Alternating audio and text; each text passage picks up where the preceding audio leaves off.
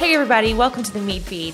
I have a special guest joining us today who is probably going to be joining us a lot more now. Oh, This is my husband, Kris. well, hello. Hello, ladies. Is it appropriate to say? and gentlemen. It Okay. is a, a 50 50 audience. So, Kris has a background in radio, actually, much more of a broadcasting background than I do. He started his college radio station in uh, Uh, North, Greenville, North Greenville University, Mm-hmm. um, WNGR, The Vibe, 90. What's the call 95.5 95. divide.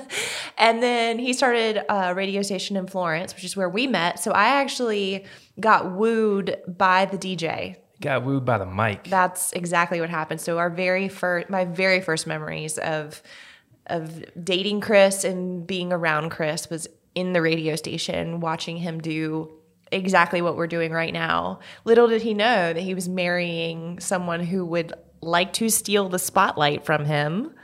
And here we are. Yeah. Well, if you're just joining us by audio only, it's, I don't know how, but you've gotten more beautiful as you age. Thank you. It, I do believe that aging is like a fine for women in particular is like a fine wine process. Mm. You have to get through the baby years of Yeah. having your kids because you come you come out of the gate and you were like looking fine, Right. And then you have kids, and it's like they smack you in the face. Oh, it's a kick. It's a kick in the teeth. And then you have a second kid and it really punches you in the face. Uh-huh. And then you have to recover for like six years. And then you discover Botox, which is crucial. And you get braces again, which I've done both of those things in the past. I started getting Botox about three years ago, but I did get braces. I did my Invisalign treatment because I was really bad and didn't wear my retainers in Mm. high school. yep. So I just finished that, and and and now I'm you, you get more comfortable. Yeah. I'm 36. We're coming to you live from our brand new office, downtown Moncks Corner. And, you know, we have this big, beautiful, brand new film studio with, you know, good acoustics and everything. And uh, my father decided to show up today to help us with the air conditioning. And so he turned the air conditioning off. in the big studio. So we're in my office. So if you're watching on my Rumble channel or on Substack, you are seeing my this is my office. Um, we have a gigantic American flag on the wall that we're in Right. front of right now. Um, how patriotic can I get? This is So that's the, the like- reason for the echo is because we're in a box right now. we But, are. you We're in know, my office. My dad is a little bit like uh, what's the lead actor on Yellowstone? We're watching Yellowstone. Oh, oh, right now. Kevin Costner, Ke- John Kevin Dutton. Costner. Yeah, John Dutton. He's I love him and he's helping us out, but he's gonna do what he wants to do when he wants to do it. So Isn't every dad like that though? Especially as they're in their 60s, they're like really set in their Yeah. ways. so what are we talking about today? So, I wanted to talk to you and get your experience building this building because it has been a two year journey to build this building. I want to talk about vacation because we leave to go on vacation next week Yes. and the juicy details, which I think I want to start with, and then let's go to the building and talk about vacation after this. But I want to ask you because you recently are now all in. You are an all in patriot now. Oh.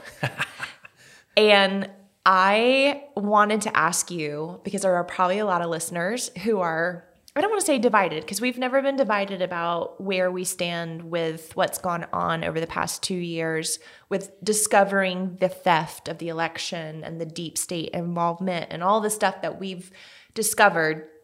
But you recently have in my opinion, understood the significance of it in a deeper mm-hmm. way and have started making your own your own moves about how to fight this fight. So tell me how you first felt when I first started discovering this information.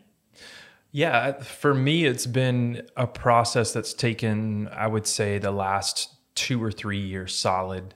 Um, I, I wouldn't claim to just have woken up or have had one conversation with you where I felt like, wow, you know, my whole view and outlook on what's going on in the world and in our country, like I, I totally have flipped the switch. It's taken a process of many conversations and observations and research, whatever you want to call it, like all of that combined experience has taken this amount of time for me to be where I'm at and, and how I feel about the truth and what is happening. So, um, I would say I, give all credit to you and your passion for our country. I've always been passionate about our country and especially passionate for the state of South Carolina. Mm-hmm. Especially, I love this state. I love the culture of South Carolina. I love the the culture of the people here and the diversity of the people here with um, history and success and and all of the things. Mm-hmm. Um, you know, I've always questioned certain things that our government does, and to me, what what you have brought to the table and some of the uh, truth about certain stories and about certain people, it's a, it's really been like a giant floodlight. And so, have I questioned things that you've brought up? Absolutely. Um, have I disagreed with some of the things? I think it's been more of a, a curious, you know, I don't know about that. But as I've watched the things that have happened over the last two years, um, I, am in a pretty firm corner, if mm-hmm. you want to call it that, mm-hmm. as far as what I believe, what I what I think is happening right now, and our role with that and how to respond to it. We've had to make you in particular, we've done it behind closed doors together. We've made the decisions together, but you in particular have had to be vocal with some clients yes. about boundary lines that you've drawn because of things that they've asked us to do, like COVID testing, right? Mask wearing on jobs, what are some of the, um, let's just say, give me an example, one example of a difficult conversation that you've had to have with a client, a, drawing a boundary line around where yeah. we stand? Well, we certainly have lost tens of thousands of dollars in work because of our stance with COVID testing and the uh, requirements for vaccinations and I've you know I've had obviously hard conversations with clients that have required either proof of vaccination or a COVID test to do the job. Mm-hmm. Um, usually, when they say we require vac- proof of vaccination, I say we don't require that, and like, oh, no problem. We'll you know just have your staff be COVID tested. Then that's where the problem really begins, is because then I will say I don't require our staff to do that if they don't want to. Right. I'm a firm believer in um, in in one's personal um, conviction, their political stance, um, their religious beliefs. Um, I'm also very firm and believe strongly in um, not forcing something on people. Mm-hmm. And I think that we as Americans um, should have the freedom to choose what we believe in, but also our bodies and um, our health, you know? And so, yeah, we've lost a lot of, we've lost a, quite a bit of work with not requiring our staff to be COVID tested. Mm-hmm. And I'm okay with that. I would say the hardest conversation uh, from that is we have a fairly long term trusted client that we have a great relationship with. And there was one job in particular that we were involved with with them, and it required it, it actually there was an opportunity to do a job that was going to have a national um, opportunity for us. Mm-hmm. And because I said that we did not require that, we lost that job and then word got out and the trusted partner or you know, client called and said, "What are you doing?" You know, um, and we're still doing work with them and have a great relationship with them, but it was tough because I said, you know, this is why I'm doing this. If we don't say we're not going to participate, then in which, you know, they're going to keep doing that. They're going to keep requiring subcontractors and privately run businesses to force vaccinations and to force COVID testing on employees. There's such a huge spirit of fear in with companies that I believe the fear is driving a lot of those decisions because from what I've heard in my own experience having conversations with other business owners, most of us all think it's bullshit.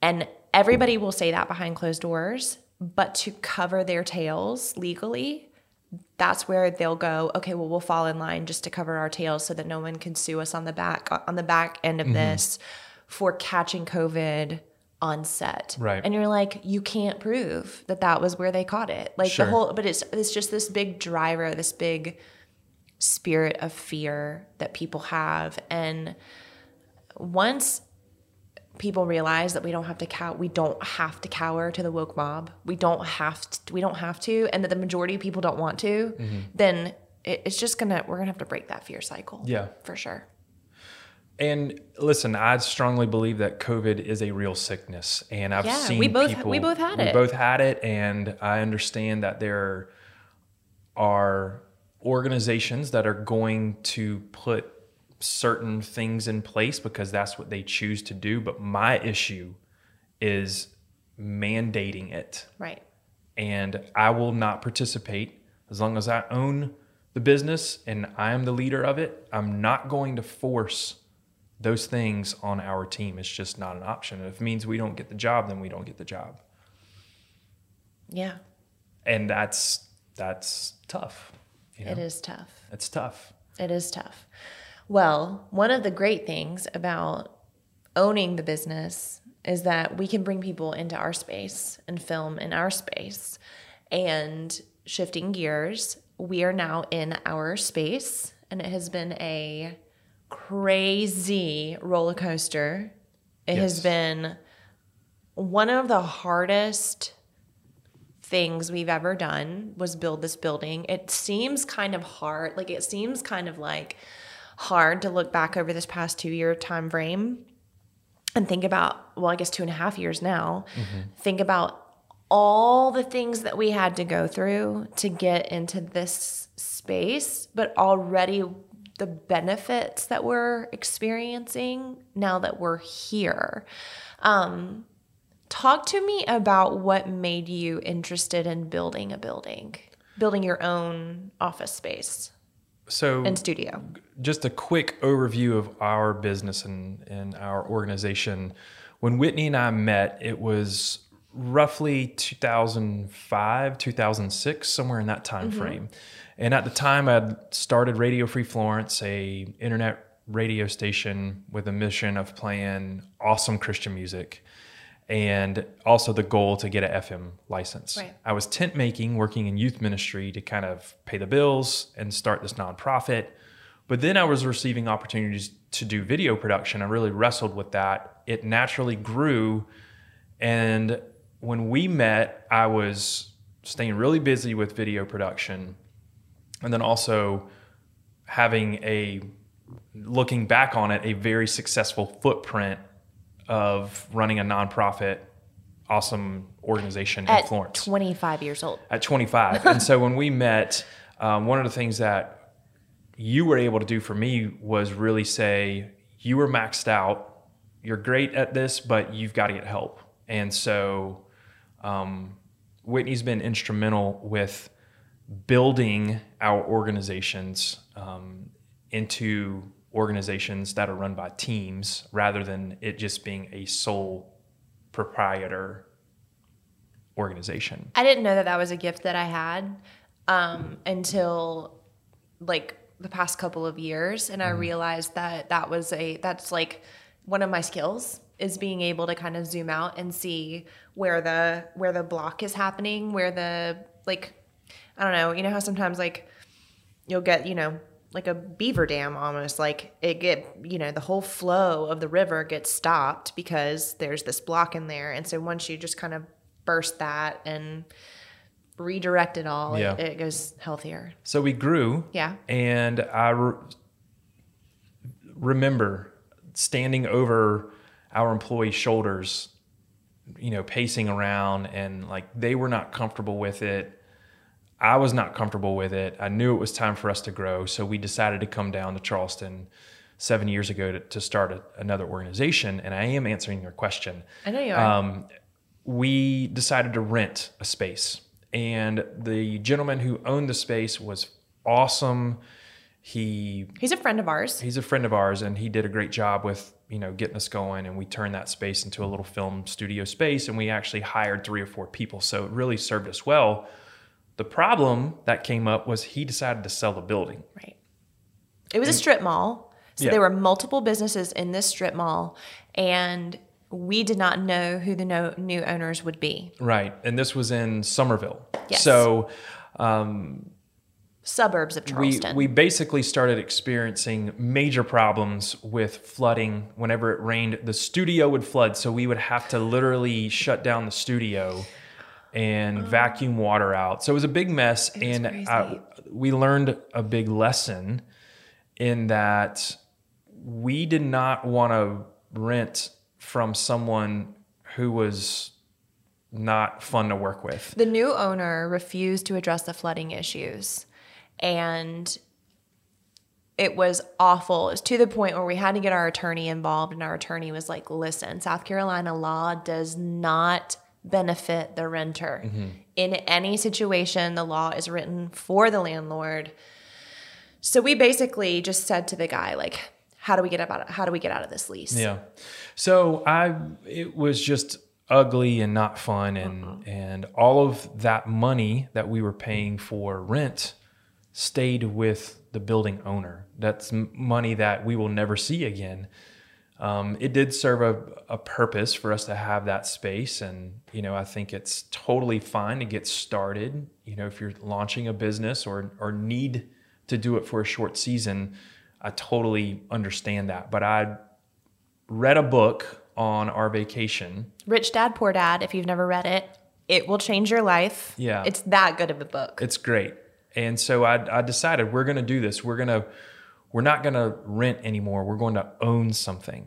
And so I got with our CPA, I got with our insurance guy, who's a trusted friend who also does investment um, properties on the commercial end. And we decided we were going to do it. So we got out of the lease in Summerville and bought a very small historic house in the business district of downtown Moncks Corner. So that was the reason why we got out of renting and decided to purchase something. And it's been the be- it's been a wonderful decision. So did that answer your question? Yes, we've leased out that building at this point. That building has been, we occupied that space while we re- renovated it and restored it. And it is adorable and cute and quaint. And it definitely upgraded the neighborhood that it's in. It's across the street from the fire station, it's down the road from the Moncks Corner administrative offices. It just made it that neighborhood happy. I mean, even the firefighters, like they call us, they still call us all the time, like just to chat and like, they appreciated someone investing into the town. So there's like double layer here. It's our investment, but also we're helping revitalize uh, this town area. And so we got the building up to par, and Kris is like, okay, it's time to buy our next investment property. Right.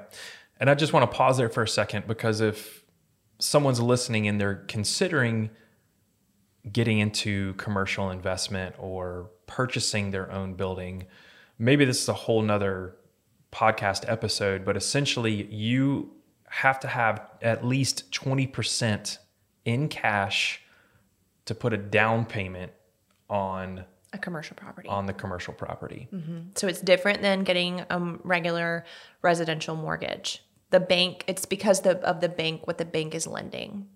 The bank's rules are different Right. for commercial properties. Yeah. So you said it's time for us to rent this space out to another business so that we can start making rental income and we need to go find a new office space. Right. And long story short, we had a contract on a space, another space, and it fell through because of a bad inspection. Uh-huh. Uh, then we had a, a contract on another building, and the appraisal came back a hundred thousand dollar hundred thousand dollars lower than our contract. That was nuts. Yeah. And so then we were like, okay, I really don't want to build, but but what we want, we're gonna have to build something. Mm-hmm. So long story short, we decided to create our own space. Um, we had to buy a lot that was raw land, and we were told it would take once the lot was cleared, it would take three to four months to build the structure. So in our mind, we were thinking probably seven or eight months once we close, clear the lot, build a building. Okay. This was all before the pandemic happened. Yes, it was. So we had our loan locked in with the bank. So we had purchased the lot and the loan was locked in and then the pandemic hit.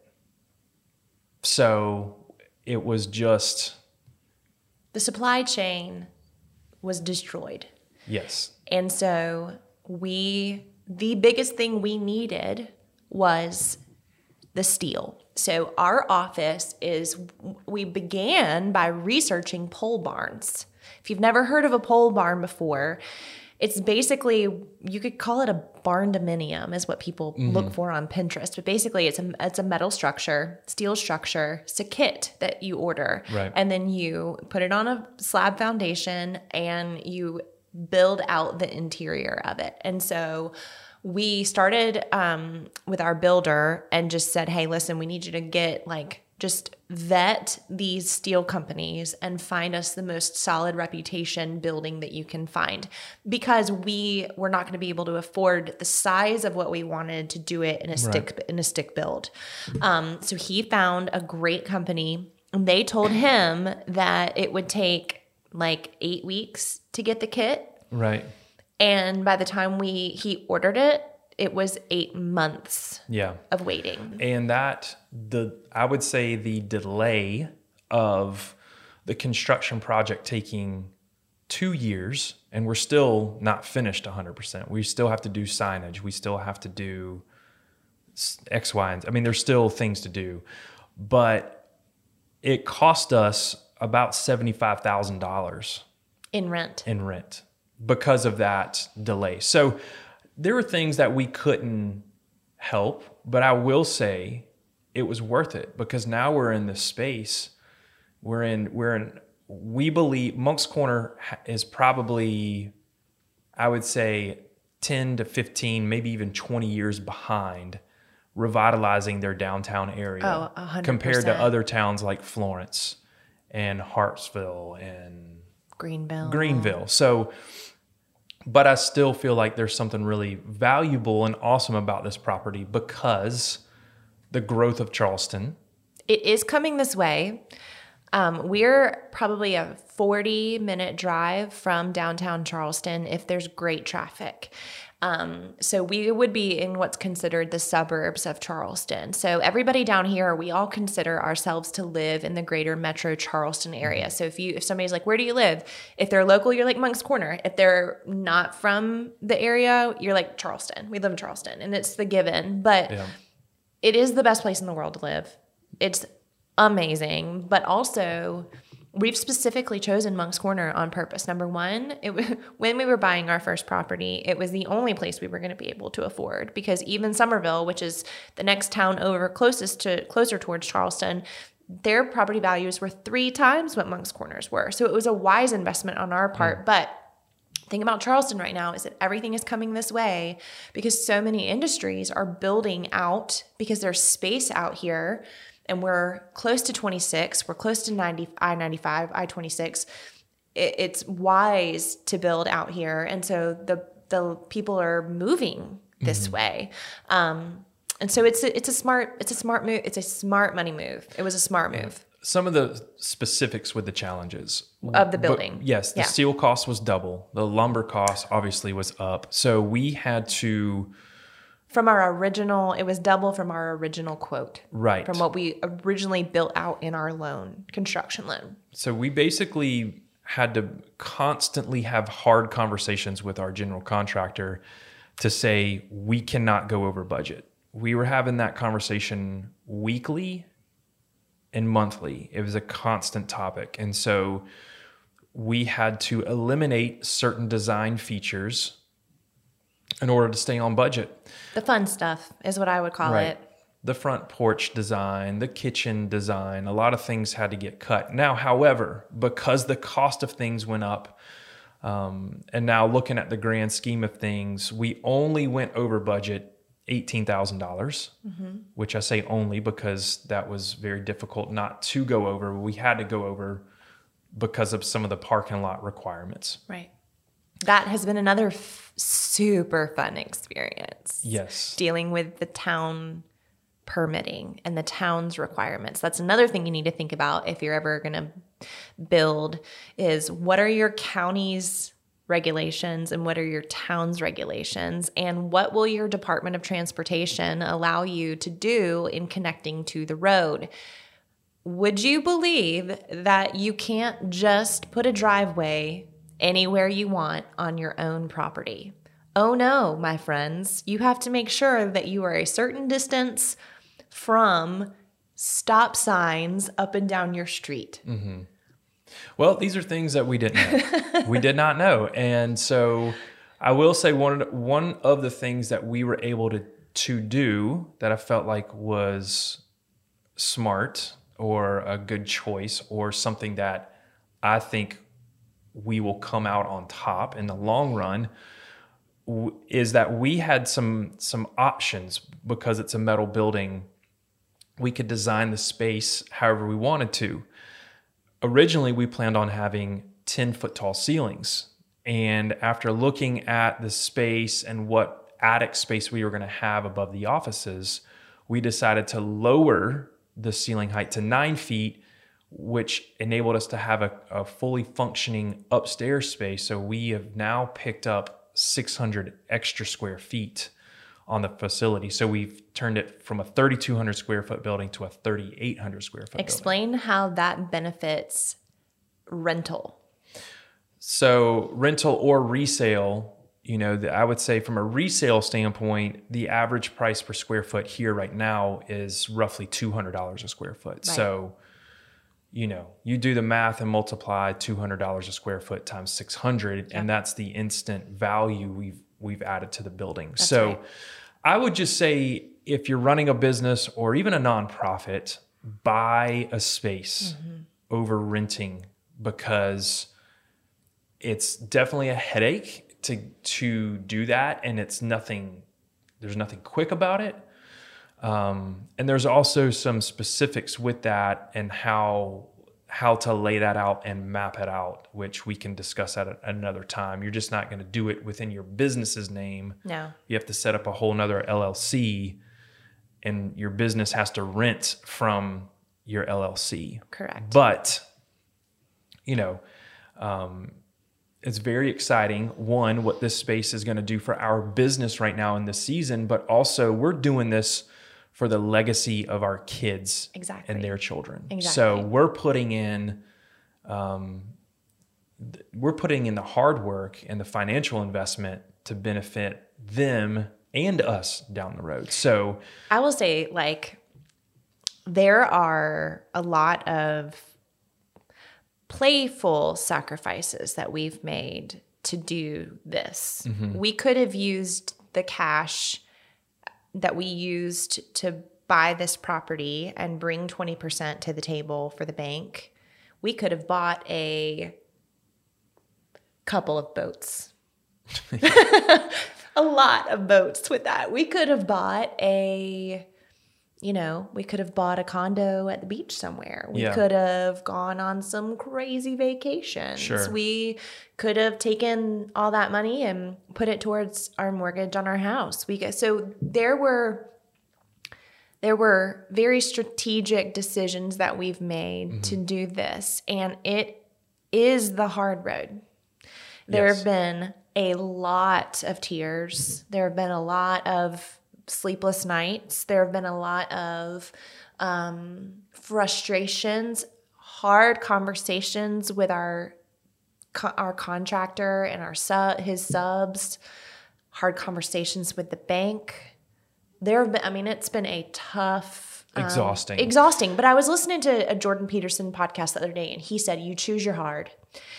each decision that you make is full of hard hard decisions hard choices but you choose your level of hard Yeah. you choosing you know if you choose to buy three boats with that money your hard is the fact that you're dealing with a three different boats that are needing constant service all the mm-hmm. time and they're breaking or you need a marina to store them in and i mean you're there's always whatever decision you make you're going to be making difficult decisions Yeah. and so what for us it's been what what's going to be most beneficial for our family and our kids and our grandkids in the long term and you can't go wrong with land And I would say this is what we're doing at year 13 and year 15. We bought our first commercial investment property 13 years into it, and mm-hmm. now we're doing this. This is our 15th business anniversary. So it's not like we did it on year one, two, or even five. So mm-hmm. if you are running your own business or thinking about starting your own business, it takes a little bit of time to fig- to get going to figure out what your business DNA is and who your core client is. That's a higher priority before you know you start buying property and everything like that. But do purchase something as soon as you can. Um, I'm curious about. I'd like to ask you a couple questions about the process Okay. of purchasing um, and investing into property. What has been your favorite thing about it? my favorite thing that I've is the is the process of finding the building and finding the land. So I have really enjoyed the process of going out and looking at different spaces and the, with our real estate agent and and like going into a space and, and and trying to envision what our what, what our world would look like if we took that space and made it our own. Um, I've gotten really good at this point of being able to like even drive by a location and see the physical landscape, like what buildings are around it, what would our our view look like or what kind of a neighborhood is it? Is it going to be safe for people to i mean because a lot of times you can get great properties values but there is not a safe location. Um, or you'll come into a building and you're like oh yeah we can flip this. We can flip it. There's nothing flipping is such a stupid term because it's not quick it's not easy unless that is like your main job and you have like a formula where you put the same floor down the same tile down like your contractors just know what to do and they just do it and you don't have to like make decisions all the time. But i think going and looking and learning how to to quickly identify what's valuable and what's not what's going to be too much of a head, headache has been my favorite part so mm. far.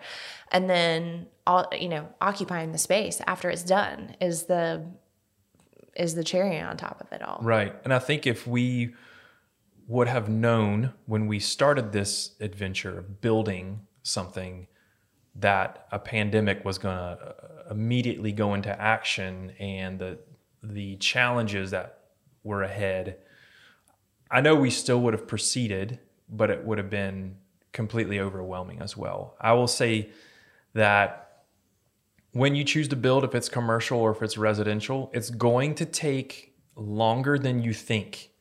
And there is, I'm sure most listeners and, and, and you know that when you're purchasing something, if it's a car or a house, there's that good feeling, good vibe. You're, oh, this is, I'm so focused on this. I'm feeling it. I know this is the right decision. And you do it. And then there's a, the flip side of the coin is there's a part that's exhausting and it actually takes from your time, energy, and money. Um, I would say with building, when you cross that line or flip the coin over and you're you, the the good vibes are over and now you're you're stuck with finishing that part can be very challenging and very difficult. It's always going to take longer than you think and it's definitely going to cost more money than you think. It's going to cost more. And when you're i will say um and i guess this is maybe a part that i didn't enjoy. I asked you what you what your favorite part was but i would say my least favorite part had, was that season of you really get backed into a corner and have to make some really hard decisions and you also find out who is in your corner during that time. So that can be very, very difficult for sure. So I would say building a structure, you have to have some margin and definitely have to have your team in place um, to be able to do it. So, but my favorite part is, has been just, the, you know, doing it and we're here and we're in the space. And the cool part about this space is that we have a how many square feet is the studio space? 1500 square feet. 1500 square feet with how tall are the ceilings? 16 feet. 16 foot tall ceilings. We have a full cyc wall, which is a cyclorama wall. It's an in basically a white infinity wall. So there's no corners. So when you stand in front of it and you turn around and look at it, you almost fall over because you're so dizzy. It's so disorienting. But basically, if you can imagine, like it's the same thing you see on commercials when they have a car in front of a big white background and there's just white infinity behind them. That's what the, that's what we have. This cyc wall. Um, and amazing lighting and it, it's just uh, it's it's a dream. Any any film maker or videographer's dream. So we are heading out on vacation which i believe is a very well deserved vacation for us because we are so tired right now. Yes, we are. um, but we are not Disney people. we,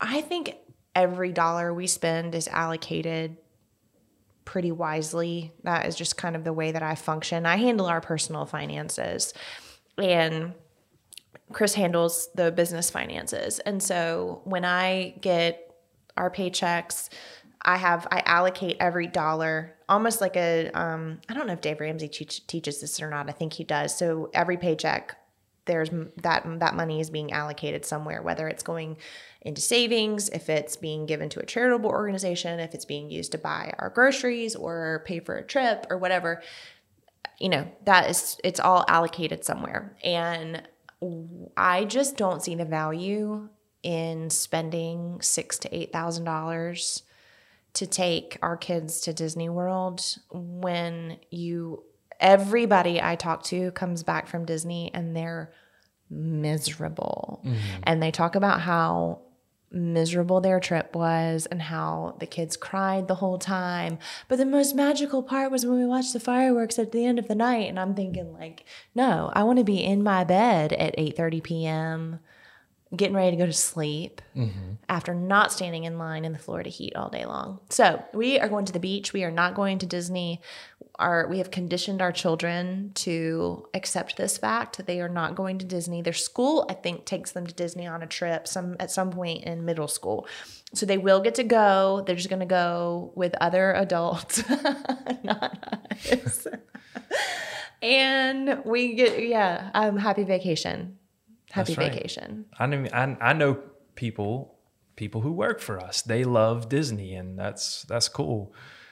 I just choose to uh, take them to Disney on Ice, and we call it a day. We do do Disney on Ice. Do-do. We do do Disney on Ice, and it has been. It does check the box off. There, it's Matt, and we buy them. You know, when we go, we buy them all the lightsabers and the crowns, and the they get to do it right. But it is a three-hour experience. Most people who are listening are just as tired as we are. Yeah, everyone's probably. I would say stuff. most of our audience is probably our age and a little Mm-hmm. bit older, like within our generation, for sure. How important is vacation, and how often uh, is that in this season of life? Okay, so we do always attempt to go on a week long all inclusive trip every year, just the two of us. We started that at year year 9 mm-hmm. after uh, really good wisdom from our counselor. He said, "Leave the country together. Go somewhere where you don't have to cook." You get to lay by the beach for a week with a pina colada. and I was like, sounds fantastic. So we do love to go on all inclusive trips. Um, we haven't, we didn't get to go over the pandemic because of everything being shut down and the fact that we were not going to get vaccinated and we were not going to be taking tests to get in and out of the country. So we have not gone. Um, we have enjoyed going to Kiawah for that, you know, just getting away and going to a resort type, but somewhere we could drive to and we didn't have to cross like international boundaries or anything like that. And you can golf and see golf courses and, Yeah. you know, I don't, I still don't have to cook and all that jazz. Um, so we do that. That's our trip. And then we do the week, one week with the kids. And we try to fit in a couple of long weekends. One of our favorite things to do is like a staycation in Charleston and just where we'll drop the kids off with grandparents because both Kris's parents and my parents live here, um, which is awesome. So we'll drop them off for the weekend or a couple of, you know, a night and we'll go stay in a hotel downtown and mm-hmm. go to a really great fancy dinners and enjoy Charleston and stay. we're in post pandemic, you know, vacation and building or buying things. Do you think it does look different for a while with that? With like, From real estate to vacationing? because of the pandemic, Yes. Yeah, I do. Yeah. Well, first off, you know, inflation you can't I can't afford things that like we used to be able to afford things. I mean, our grocery bill has gone up a hundred dollars every single week. And that's with me being very cautious about where I'm shopping. I mean, I'm going to like Lidl so that I don't have to spend Publix prices, you know? Um, so it does look different. It does look different. And every time we every time we go on vacation or every time we get ready to buy something building wise, you know, we're we tap out our savings. And so it takes a while to build it back up again. Um, I just feel like that's why you need regular margin in your life so that you don't have to lean on your vacation to be the thing that revitalizes you. I mean, I know we're both like you and I are both looking at each other right now. And we're both so tired. We're like, oh my gosh, like we could lay our head on a pillow and fall asleep right now. We do this because we love this. We do Yeah. a podcast because we love to talk and do podcasts. But um, I don't think you can lean on you can't lean on a trip to to sustain you through this time frame right now. Does that answer your question? I was a little confused. Oh, no, I was just curious. Like, you know, it, it obviously, we're, we're, eh, you know, we're trying to plan a, a business job where it requires flying. And the dilemma that our assistant and I are in is that you cannot get a rental car. Really? There's no option. So, What do you mean there's no rental? There's just no in rental that cars? area, yeah, there's no, because they're all booked out and everything. So, Why why are they booked out? Do you know? Because everybody's traveling now? I don't know, but it's not an option. What? So it's just weird things, but I, I feel like with the cost of everything going up and you still have to vacation, even if it looks different. Oh, If yeah, You, if yeah. you can't b- go out to eat as much, you know, then cook spaghetti, you know, like I just think that the, uh, the vacation component for us is so critical and so important. Yeah, and I've had a few of my Instagram followers. Even like last weekend, I did this huge um, story on prepping, on how to prep um, for a disaster. So if they lock us down again, and if it's something like a Russian cyber a Russian cyber attack, you can't. If you don't can't see me, I'm doing air quotes. It won't be Russia, by the way. It will be the globalist who do it. But um, if they lock us down again, how to prepare? And I've had some people send me messages and say should we go on our trip? Like we're we're going states over. We're not flying, we're driving, but should we go? And the answer is absolutely yes. Don't put your life on hold right now. Do, go and do the trips. Now, we would have to have a serious conversation about traveling overseas because I personally know probably 30 people who've gotten stuck for an extra 10 days in another country because they tested positive for COVID, even though they were triple vaccinated or whatever. Mm-hmm. And they've had to stay for an extra 10 days. Part of me really wonders if some of that is boosting those economies on purpose. Mm. It's a it's a it's a fair question. Um, but if you're traveling like in the United States and you're this is what I would do. Print out maps of the state's road systems. You can find really great maps. Just DuckDuckGo and just search for, you know, let's say Georgia state map of the road systems. Print that document out so that you have a physical copy of the map with you when you travel, just in case the grid goes down and there's no cell phone signal and you can't use Waze. You'll at least be able to get home and navigate around heavy traffic. Okay, that's one thing. We've this is these are all things that I've personally done to prepare for our trip. Um, also, cash. Take cash with you. Cash is going to spend when ATMs don't. So if you have to stop and get gas, also keep your vehicle fueled up the whole time you're gone. Just keep it fueled up. Don't I wouldn't let it get past half empty. Just stop and fill it up. Um, and then have cash. If you, you know, if you need to find a, a gas station on a backcountry road somewhere and you can't swipe your debit card, your hundred bucks will spend. Mm. So um, take your firearms with you if you can. Check uh, state laws about crossing um, state borders with your firearms because there are a lot of rules about that. Um, obviously, keep your kids safe from that, but also just check it, just check the rules. Just a little extra a little extra caution will go a long way. So now that we've landed the plane of building our latest commercial property, would you recommend it to another entrepreneur right now? Like summer 2022? Oh, that's a really good question. I think it would be on a case by case basis. I would really encourage you to I would really need to look at like what that what their cash flow looks like, how far it would strap them financially, um, what size of a building project they were looking at doing, where they wanted to purchase. Um, I don't think that we're going to see real estate go down dramatically from here on out. I don't think that people's homes are going to lose $250,000 in value, you know, like an average American home. It's just not going to happen. Um, but I do think that the building costs that we're seeing right now, the cost of materials will go down. That will even out in the long run.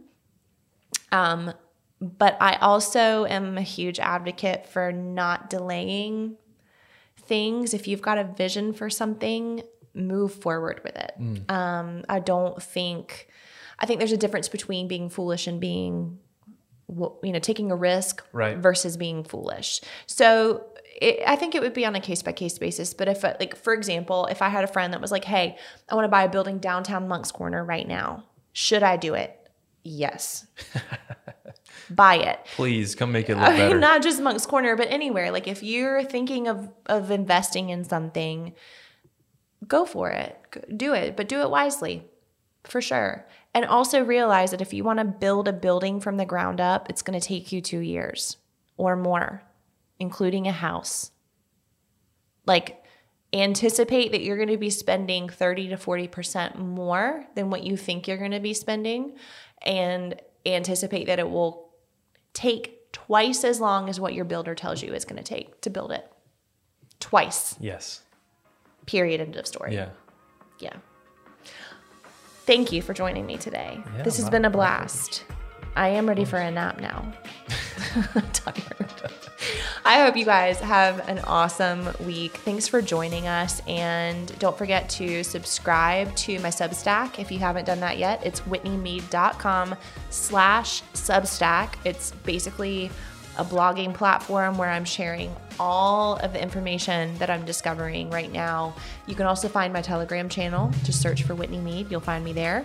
And also the Meade Feed podcast Yeah. with Kris Meade. You can follow us online too at um, Meade Agency on Instagram. I had to like stop and think for a minute. My brain went boop boop boop. Um, yeah. Well, you're on like everything, so it I makes sense, know. you Just search for my name and you'll find me. Thanks there. for having me. Okay. Bye.